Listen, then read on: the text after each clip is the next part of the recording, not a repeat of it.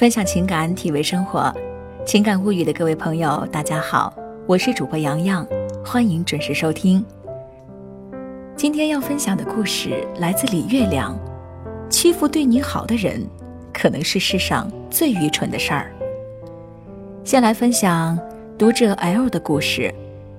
他曾经有一个同居男友，对他好到不可理喻，工资全部给他，包揽一切的家务。他生病要他陪，他就请假在家里陪着他，晚上熬通宵补工作。他被领导批评，回家就朝着他泄火，他一点儿也不生气，一边安慰他，一边手忙脚乱地做晚饭。出去吃饭，他负责说想吃什么，他就负责找饭店查地址，开车带着他去。一起旅行，他负责计划行程。订机票、酒店、收拾行李，他只管跟着玩儿。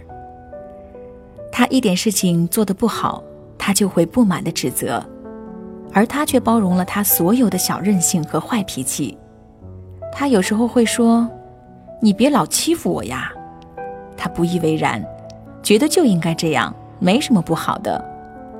后来一次争吵，他把他赶出了家，而他就再也没有回来。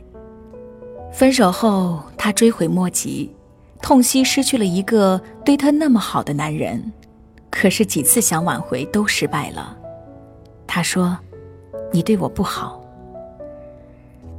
这是咨询当中常遇到的情况。主角有男有女，都是遇到过一个对自己很好的人，都是放纵自己，任性的消耗对方的好，都是把人家做跑了才悔不当初。都是竭尽全力，却难再挽回。如果问，当初为什么不好好的待人家？回答一定是，我以为那样做没问题。好人就是容易让人产生这样的误会，他们的善良、包容、迁就，你便以为可以任性、嚣张压制他；他们不计较，你便以为可以随意轻贱；他们不反击。你便以为没有风险，在亲密的关系里，人很容易失去分寸感，双方都是在相处当中试探对方的底线。你让一步，我就进一步。昨天他做了饭，没生气，今天你可能就想让他洗碗，洗碗他也没怨言。那好，明天你就会把袜子也给他洗，反正他心甘情愿。人性里就是这么自私和贪婪，会觉得能占的便宜就要占，只要对方不抗议，就认为一切理所当然。很多人就是不懂得维护别人的好，他们意识不到，好人不是傻子，人家心里也有一杆秤，是非对错心里跟明镜儿一样，他只是不那么计较。但是如果你得寸进尺太过火，他也会问一句：“凭什么？”然后调整对你的态度，或者跟你的关系，要么抬高自己的底线，不再无条件的对你好，要么彻底离开你，去找一个懂他好的人。世上又蠢又贱的事情有两件：一对坏人好，二对好人坏。后者比前者蠢得更甚。别人对你好。你非但不回报，还蹬鼻子上脸，变本加厉，欺负控制人家，以怨报德，是大不智的。而这件事情我们又常常做，遇不到好人也就罢了，遇到就忍不住得寸进尺，犯蠢，逼得别人不敢再对你好，然后又后悔了。所以啊，珍惜那个对你好的人，应该是我们活在世界上一个最基本的原则。怎么珍惜？很简单呀，他对你好，你要对他更好。他做了饭，你就该主动的去洗碗；他给你买了花儿，你就得陪人家看电影；他对你讲暖心的话，你就该回头以温情拥抱；他不计较你乱说话，你就应该包容人家的小脾气嘛。他宠你十分，你至少要回馈八分，这样人家才敢继续的宠下去。两个人的关系才能有一个良性的循环。要知道，别人对你好，是因为爱你，而不是欠你；是因为别人厚道，而不是愚蠢。大家工作一天都挺累的，他下了班就钻进厨房，热火朝天的做晚饭，不是因为做饭多快乐，而是人家体谅你，希望你能够轻松一些。你不可以扬沙发上玩手机，玩的那么心安理得。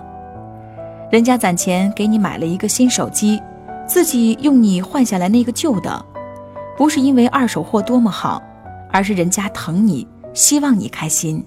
你应该懂得这份心，并且予以回馈。你跟异性朋友玩暧昧，人家没吵没闹，甚至没点破，不是他白痴或者无能，而是人家尊重你。相信你能够自己把握好界限，你心里得有数，不要沾沾自喜、洋洋自得，觉得自己做得多么好。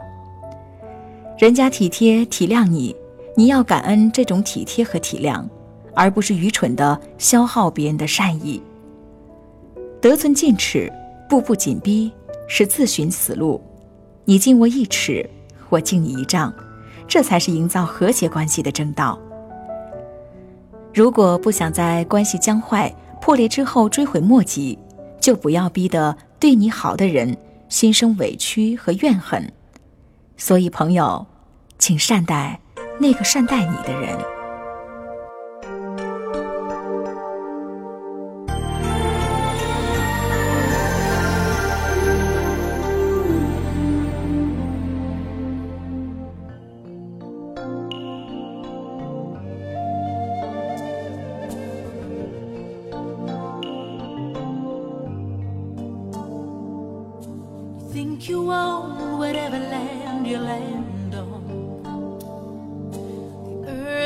Just a dead thing you can claim.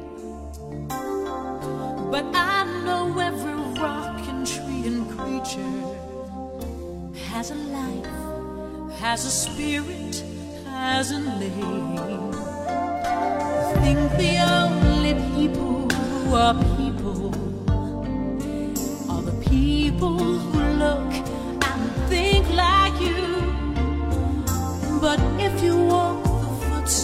footsteps of a stranger, you learn things you never knew, you never knew. Have you ever heard the wolf